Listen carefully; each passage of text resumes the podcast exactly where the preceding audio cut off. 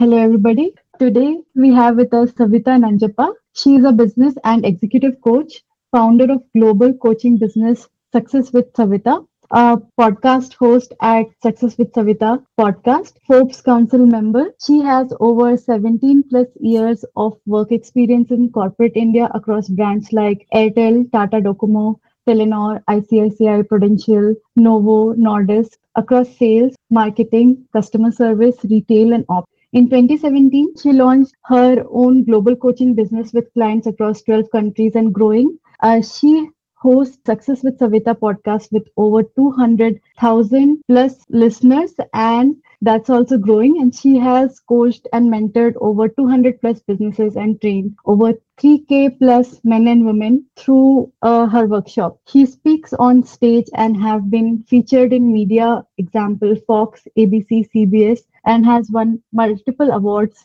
and more. But she is just getting started. So thanks for joining my podcast and looking forward to learn from you, Savita. Thank you. Thank you so much for having me. It's a pleasure to be here.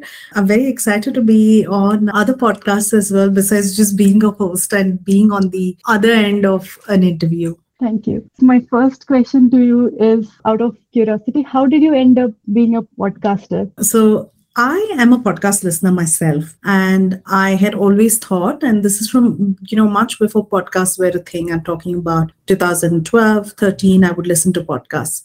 And I always felt like audio was a medium that I could handle, I was comfortable with. And it had always been on my vision board, my vision statement that one day I want to start a podcast. And then cut to twenty eighteen, when I started my business, it was at this time that a lot of podcasts were also launching. Most coaches would have some kind of a podcast.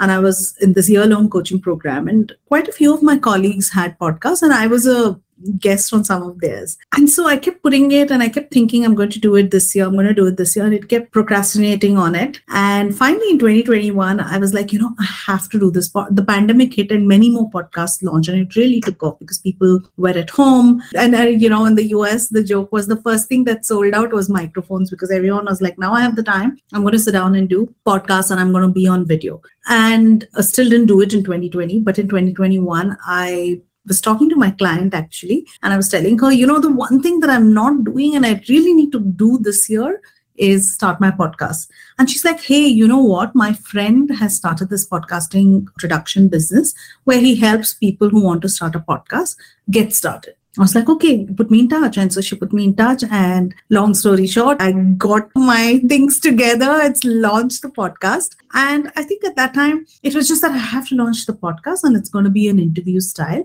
One, because I had so many people that I had spoken to during the course of my business. I had a network that I could tap into, reach out to them and have these conversations. And I knew that there would be interesting conversations to be had. The one thing that I kept in mind was it would be a business podcast. And because, of course, I'm a business coach, uh, leadership coach. So it would be around growth, mindset, business, how somebody's building a brand, and that would add value. So that's how I ended up being a podcaster. What I didn't realize, of course, was the amount of work. You know, people think podcasting is easy, but actually the amount of work that goes into it, it's not as easy. And especially if you are going to be doing interviews, because you're chasing guests. But whereas solo, it's a, a touch more easier than, you know, being dependent on someone else to come in and give you an interview and being able to put out those episodes. So I think I misjudged the amount of work that would be involved, but it's been a good ride. And it's something that has really brought me a lot of joy, and I'm enjoying it at this time. Nice. I wanted to add, I started my podcast getting inspiration from you. Wow, thank you. I'm glad someone is influenced and inspired to start it. Although I'm sure the work that goes into it is something that, you know, yeah. You're realizing now. But I think it's a good thing to start, and it gives you, you sit down and you have these conversations with people, forty-five minutes, you're literally networking, right? So I think yeah. It's a great start, and c- congrats on starting, and all the best to keep going. Yeah. So my motivation for this podcast is to learn from these people, getting an opportunity to talk to people who are very successful in their career and getting their knowledge for forty-five minutes. It's a boon in disguise. Yeah. You learn so yeah. much from it as well. Yeah. Yeah. So That's like my motivation, and I'm really enjoying it myself. Okay, my next question to you is like, what has helped you grow from zero to two hundred thousand people listening to your podcast? That's a big number. Yeah. So one thing that happened and which worked for me in the beginning may not really be an opportunity that everyone gets. I get that. So in that sense, what happened was this person that I worked with to get my podcast launched put me in touch with the people at Hubhopper. They liked my idea. They liked what I pitched as what would be the podcast. And so they got it as a Hubhopper original podcast where they kind of support you for the first six months. They kind of help push your podcast. And that's something that really helped me, because what they would do is when I put out an episode, they would try to uh, promote it a little bit to their partners. So I think the first six months that really helped, number one. The second thing is what we don't, a lot of podcasters miss is you're creating the podcast, but you miss the marketing aspect of it. There is, you know, it's a product at the end of the day. And you need people to listen to it because you're putting in so much work and effort. And if there's no one at the other end, it's hard. So you have to kind of market it. In fact, for some time now, a lot of people have been thinking, I'm only doing podcasting. They're like, oh, you've given up everything else, right? You're just doing podcasting and that's the downside of it. But I was like, no, no, no, no, I'm just promoting it a lot. So that was another thing that I, so you really market, promote, push it. And the other thing that helped me, of course, is the guests that I was able to attract. And because they themselves had an audience, they had a following. Initially, that helped because they would then share it. It's not like they would promote, but they would share when the episode launched, they would share it on their stories and people would listen in. So that helped bring people in. And also, of course, the audio medium is such that it's a secondary activity. So people are kind of listening. That helped. But to sum it up, I would say the kind of guests that you can attract and what their audience reach also can help you. But also what people who are listening to your podcast, what they can take away from these guests. That's number one. Two is something for the audience to take away, meaning it's not boring, but there's some value for the audience that you're sharing. And then being clear about kind of your niche. What is your podcast about? Like, is it entertainment? Is it informational? Is it educational? Being clear about that and marketing. I think these are important. There's so much information out there. So learning and then being part of those podcasting networks also really helps. That's what I would say kind of helped for the two hundred K as well. Okay. That's a very good insight. So another selfish question for, for myself. So what is your process of creating a podcast episode? Okay. I don't think it's a selfish question. It's a very good question because podcasting is not the only thing that we do, mm. right? I mean, it's one of the yeah. things that we do. So I think the thing that is most important is planning, right? Plan, be organized, and prepare well in advance. So for example, if you want to launch a podcast, or like you want to have an episode come out next week, ideally you should have planned and cre- recorded that episode at least three to four weeks prior, if possible. Okay, it's hard, but at least try to do that because that will really help you breathe, get some leeway and prepare that episode, right? Because there's some time that goes into editing. So I think number one is planning. Be really plan, look ahead, organize yourself, prepare for how many, you know, get clear, how many episodes are you going to do, what type of episodes these are, what kind of guests you need to get. Because again, the before you record, you need at least a month, if not longer, to sometimes access guests, get their time. I know of a guest who I remember, I asked for time, and I think she gave me a time like three months later. So the quantum of number of guests that you've got to reach out is going to be much higher. Not everybody's going to respond. So, you know, create a guest list and pitch to them. And once you get a confirmation, record well in advance. So planning, organizing and pitching well in advance, take ample time. That's one. The second thing I would say is give yourself those batching, like get into the process of batching, which means that you'll record two, three episodes at a time. You will edit two, three episodes at a time. You will uh, put together the show notes. So, you know, you're giving yourself time to work on it at one shot instead of every day trying to work on a little bit. So batching is good. The other thing that I personally do is I have these deep work hours. And in fact, I do these specific days when I'm working on the podcast, when I sit down, and maybe that's the day I'll write out all the show notes, I'll make all the creatives, I'll plan what should go out on social media, what snippet should go out. And also, you know, editing, even if someone else is editing, you need to take some time and understand, okay, this is what I want, this I've got to remove. So I would say batch production, deep work hours, you know, and or having a scheduled day of the week to work on your podcast and giving it time. and being organized. All of these things will help you get your ducks in a row and be consistent in being able to release an episode. Having said that, I myself had to learn this the hard way, because sometimes, you know, I wouldn't get the guests in time. And then I would leave it to the last minute, or some cancellation would happen, like it has happened with us, right? And then that week I would end up missing sharing an episode. So that's something that we're working very hard to make sure that we have twenty interviews ongoing. Now for twenty twenty-three, that's my goal. My first quarter interviews are done, ready, booked in Jan itself. In fact, it should have been done by December, but at least by Jan. So I don't have to worry in Feb, March and keep doing this. And I have time to then, you know, work, look ahead and work forward. I know it's a long answer to your question, but uh, I hope this makes sense. This is very good, actually. Yeah. I would like to take a lot of inputs and in my sure. uh, podcast as well. Uh, do you want to talk about how you reach out to the influential people? And I know it's the hardest thing to do for me as well.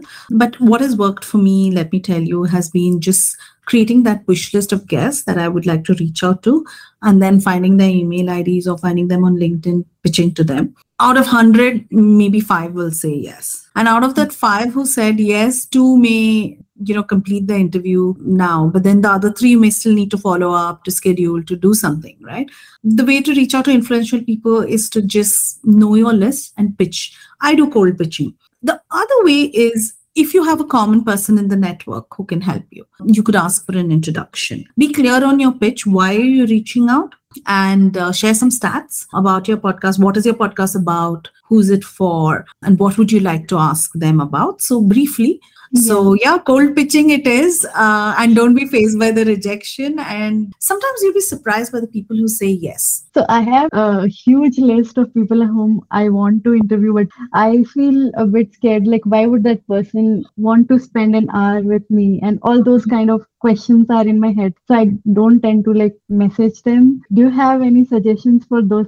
For the doubts? It's a good question to ask. Why would they spend? So that's why your pitch needs to clarify it. What is your podcast about? Who is it for? If you have, in the early days, you may not have any stats, but who is it for and what? For me, for example, I would say, hey, mine is a business podcast and I would like to talk to you about how you built your brand, especially if I'm reaching out to founders, and what were some early lessons. So we actually have a segment called From the Ground Up. So in that From the Ground Up segment, it's very clear we decode how the brand was built from scratch. And sometimes there's another segment, which is just the interviews. It could be for inspirational people, leaders. We have a how-to segment. So it could be how to grow on Instagram, how to grow on LinkedIn, which is all related to the same theme, right? It's about business, growing your business. For example, I may not ask, how do you kind of manage your relationships? We don't do that. Like, like, mm. you know, we may not do that because it's not in the same segment of, you know, yeah. business. Yeah. So I'm very focused about that. So I think in your pitch, be clear about what is your podcast, why are you reaching out to this person, and what is it that you would like to speak to them about. And also now, in the early days, I didn't do it, but now I add saying what to expect. Like, I need twenty minutes of your time or thirty minutes of your time. I know that if I say I need one hour, it may not happen, but I can get thirty minutes. It's great. I'll take it. Okay, so my next question, what are the three things you want to tell to someone who has just started podcasting or thinking of starting a podcast? Okay, number one, really get clear on your objective of starting the podcast. Okay, why are you starting the podcast? What is the reason? What's the objective? What's the goal of starting this podcast? Is it to build your brand? Is it to get some leads? Is it for your business? Not just your business brand, but your personal brand. Is it to create something of value? Or is it somewhere that you entertain or tell stories, like you're offering something for the audience? Like, what is in it for the person who's supposed to listen? Why are you starting this podcast? So get clear on the objective of why you're starting the podcast. That's number one. If you know it, then you can direct your, you can create the podcast to cater to that goal, to cater to that objective, right? The second thing is, be clear, be really clear and know how much time you're willing to invest on it. Okay. Would you like your podcast to come out weekly? Would you like it to come out bi-weekly? Get clear on that, because then you know how much time is required for you. If you're going to do, for example, you're going to be like Jay Shetty and do two episodes per week, then you know the quantum of work that is required is much higher. right? So know how much time you are willing to invest rather than starting something and then figuring out, oh my God, this is so hard. It takes so much time and then dropping it. Okay, so there's no stopping the podcast. And then finally, of course, be consistent.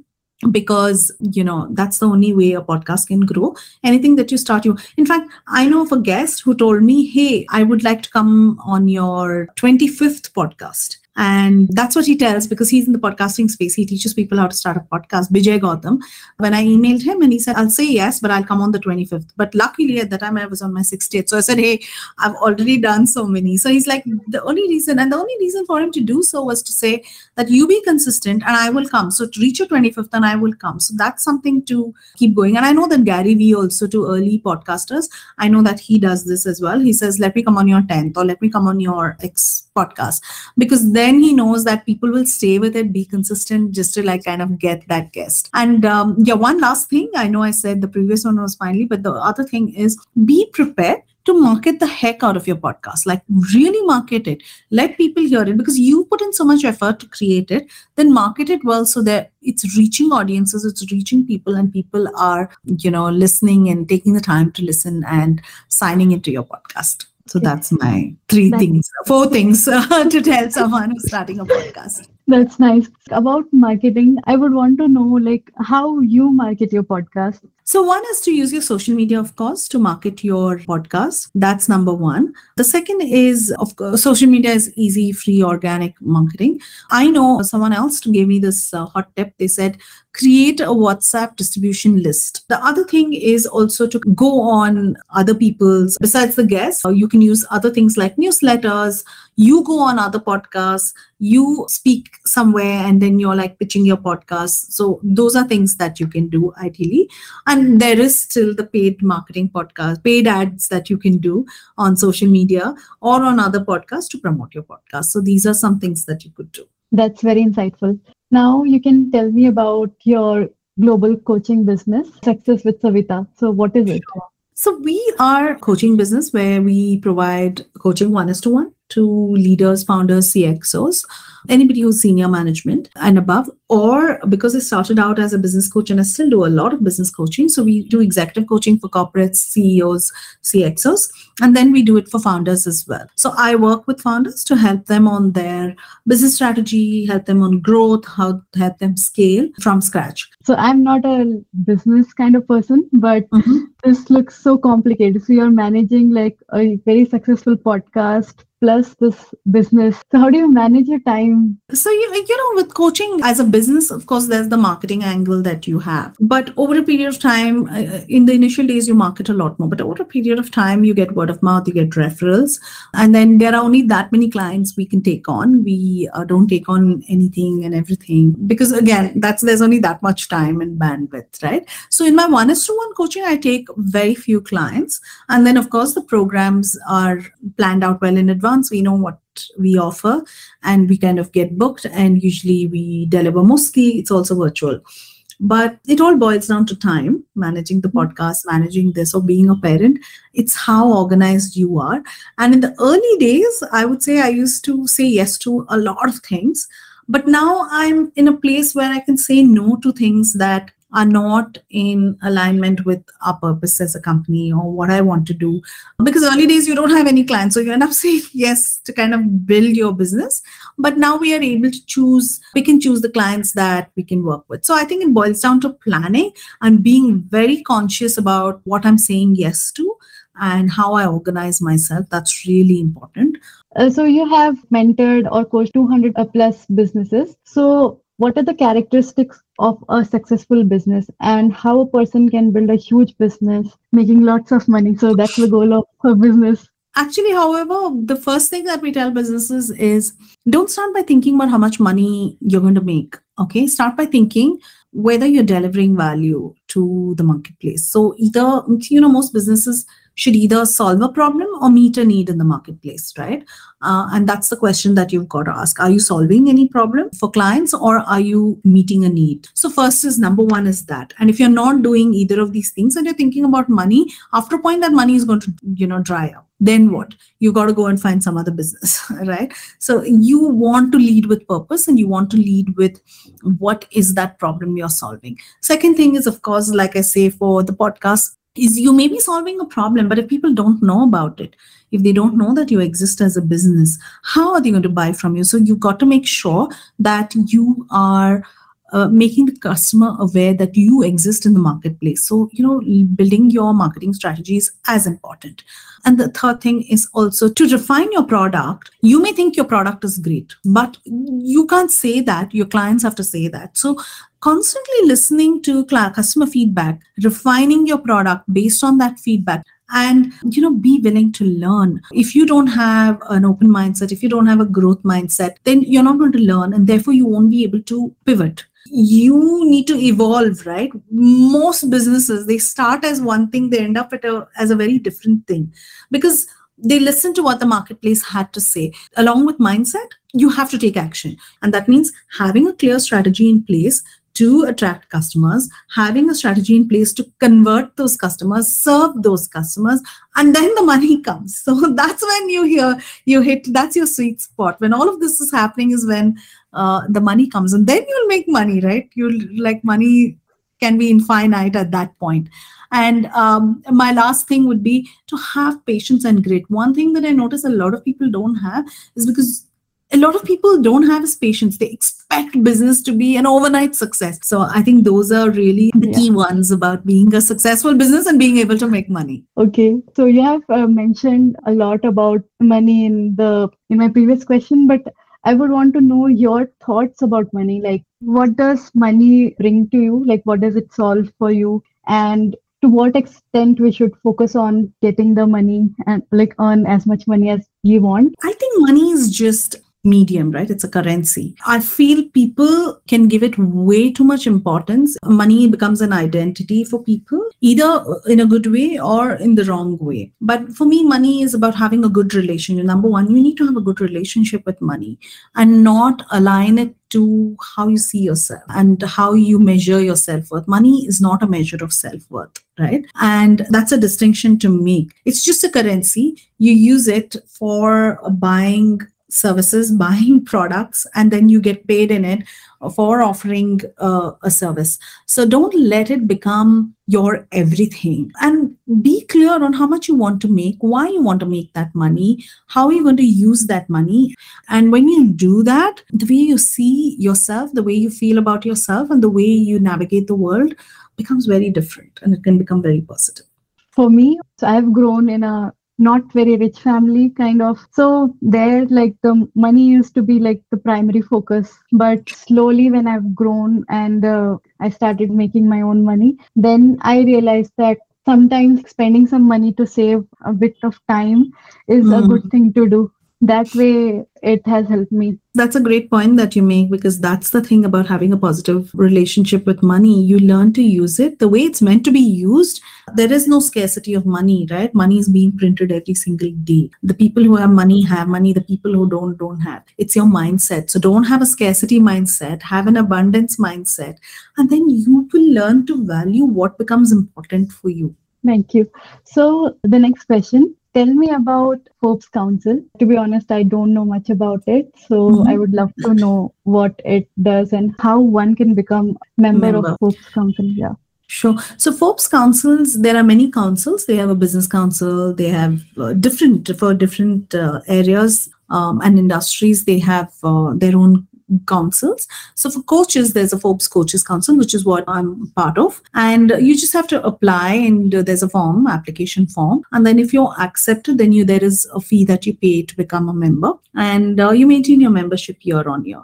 What it can open up is, it opens up networks to you, access to events. There's some events which are free, and there's some that you get at a discounted rate. But I think the most important thing is the access to other people, eminent people in your own industry. So I think you just pay to get that access. And it's also a, a tag that you get. You also get to publish your articles. That's something that you do. You get to publish your articles on the website. So you can write for them. You can contribute as well. So that's what the councils do. Okay, this looks very interesting. I will explore a bit. So one question, like from the conversation, I figured that you work a lot. So how do you network? So for me, if I find a new person and if I have to make a conversation, it's very difficult for me. How do you do that? First is you have to be intentional. And the thing about networking is, or about growth, is you really surround yourself with people who are also in it to win it. That's the point, right? And sometimes when you're not getting it from your immediate circle, it's okay to go find it outside of your circle. But when I became an entrepreneur, networking is one way that you really go build connections to grow your business.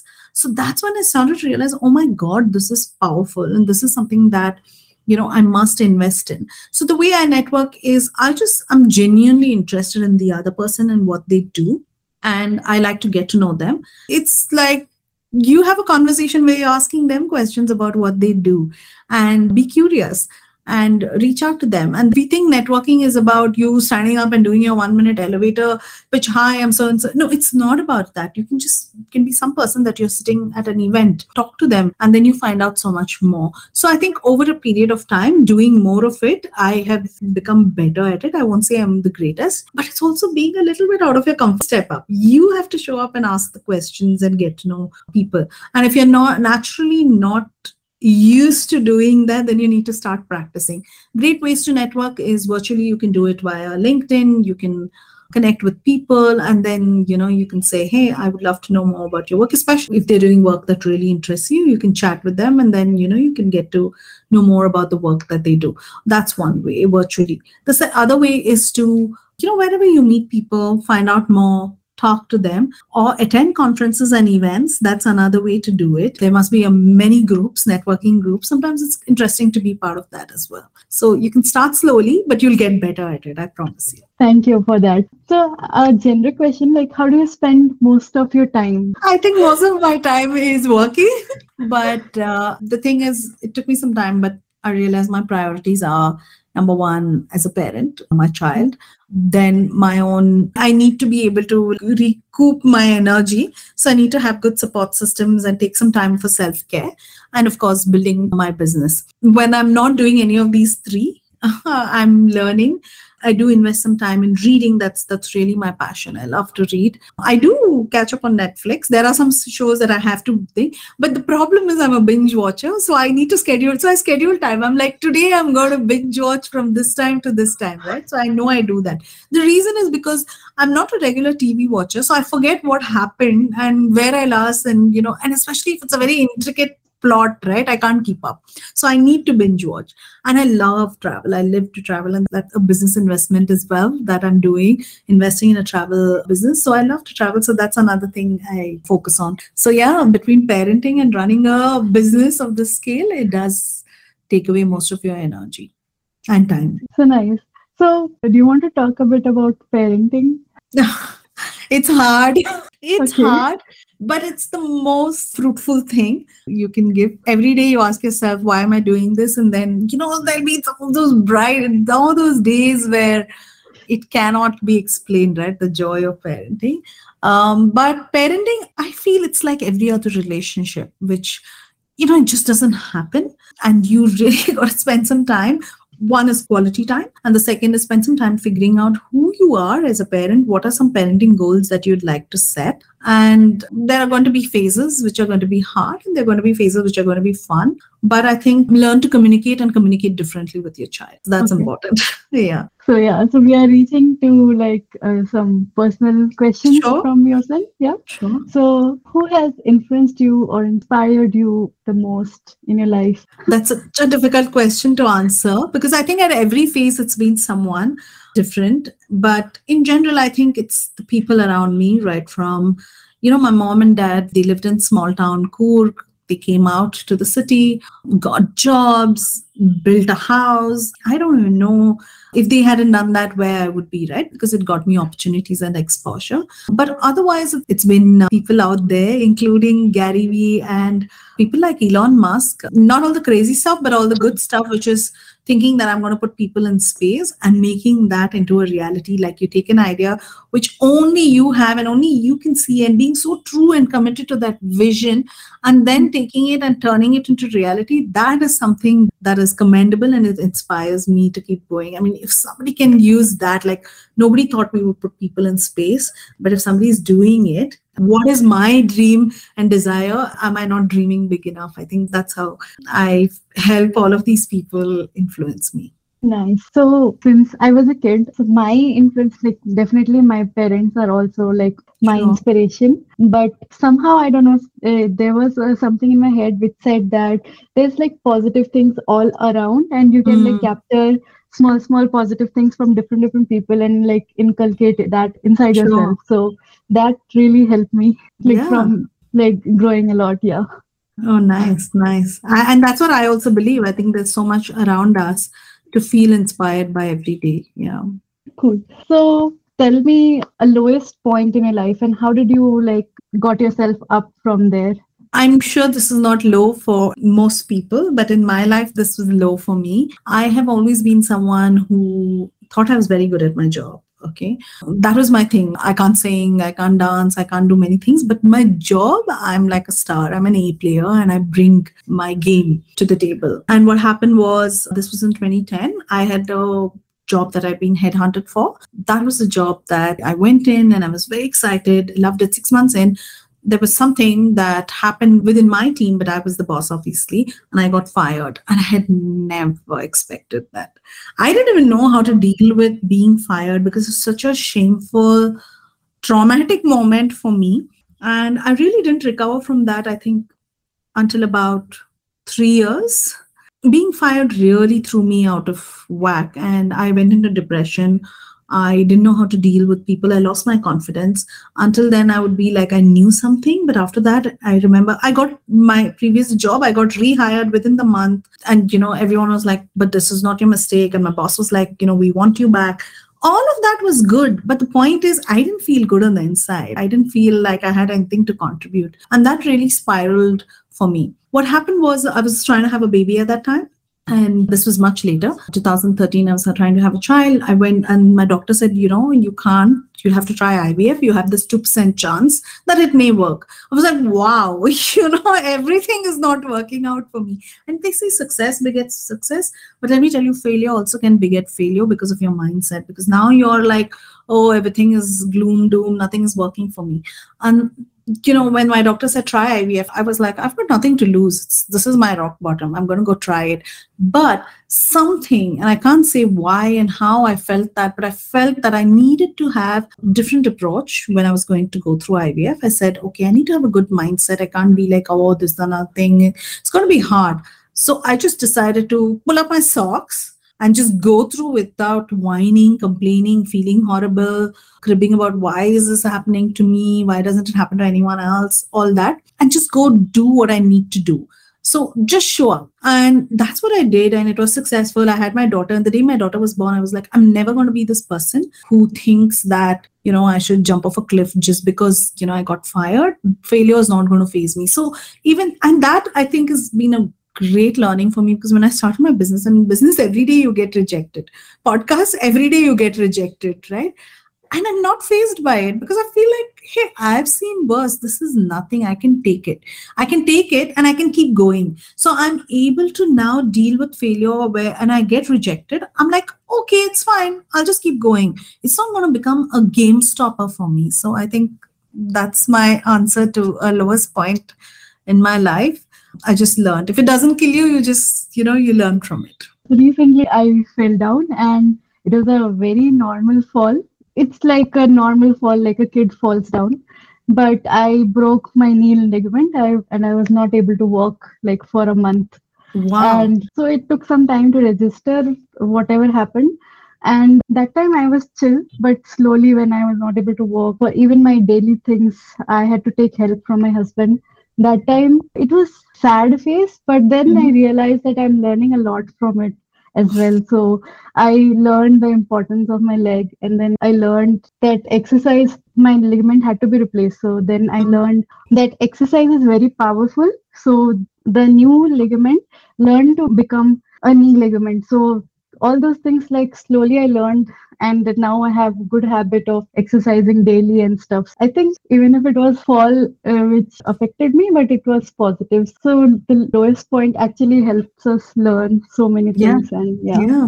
Gosh, nice. That's so freaky, you know, when you just have a small fall and something worse happens. Yeah. Yeah. I don't know, like, but it's good. Now I'm happy that I've recovered and stuff. Yeah. So what actions or beliefs have helped you grow in your career? I think this, not to let rejection faze me, that's a belief. But also, you know, I'm always hopeful and I'm like, yeah, can do, we'll give it a shot. Like being positive. I think before, especially at work, I think it's something to do with the corporate world. If your boss tells you to do something, you always find a reason why it won't work. Right.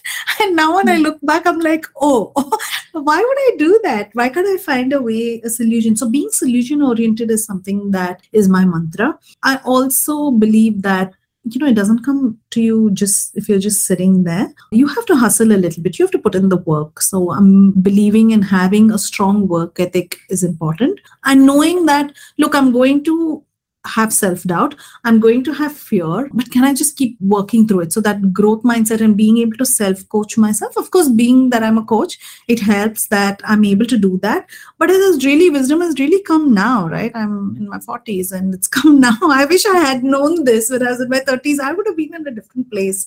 And those are my mantras. No, don't let rejection faze you. Have an open growth mindset, be solution-oriented, hustle, have your work ethic in place, and just keep going. Okay. So we are coming to an end of our conversation. But before you go, I would definitely love to get suggestions from you for the young generation. I think the current generation is, unfortunately for them, with social media. Social media is about just showing your positive, I think. Everything looks like it can happen instantly. Everybody else seems to be living a successful life. So it can feel you leaving a little empty sometimes if you don't have as much happening in the same timelines in your life, right? So I think for my advice and my message to the young generation is just have patience, okay? Do your best, do your work, build that work ethic. Don't look for any excuses or reasons of why something isn't working, okay? Know your self-worth, value yourself, sure, but also build your work ethic, but have patience, give it time. Nothing can happen overnight, and it, it really doesn't exist. What you see on social media may not be what it really is. So that's one. And go step by step, like build your foundations right. Go step by step. Don't get distracted by shiny object syndrome. And this is very common, not just for the young, but everybody, right? We suddenly like, okay, I should do this, I should do this, I should do this, I should do. But you're like starting many things and not finishing many things. So be a finisher. So be consistent. Value yourself. But also make sure that you're finding solutions, you're creating something, you're being kind. So yeah, that's a lot of messages in one, but patience is the number one thing to take away. Okay. So thank you so much. I've learned so much from this one hour. So it was a great learning from you, Savita. And thank you so much for your time. I love every moment of it. Thank you. Oh, me too. I enjoyed talking to you, and I think your questions were insightful, and it really made me think and answer sensibly and stuff. I think so. But I hope the audience finds value in this conversation. And thank you for having me on your show. And I wish you all the best. Thank you.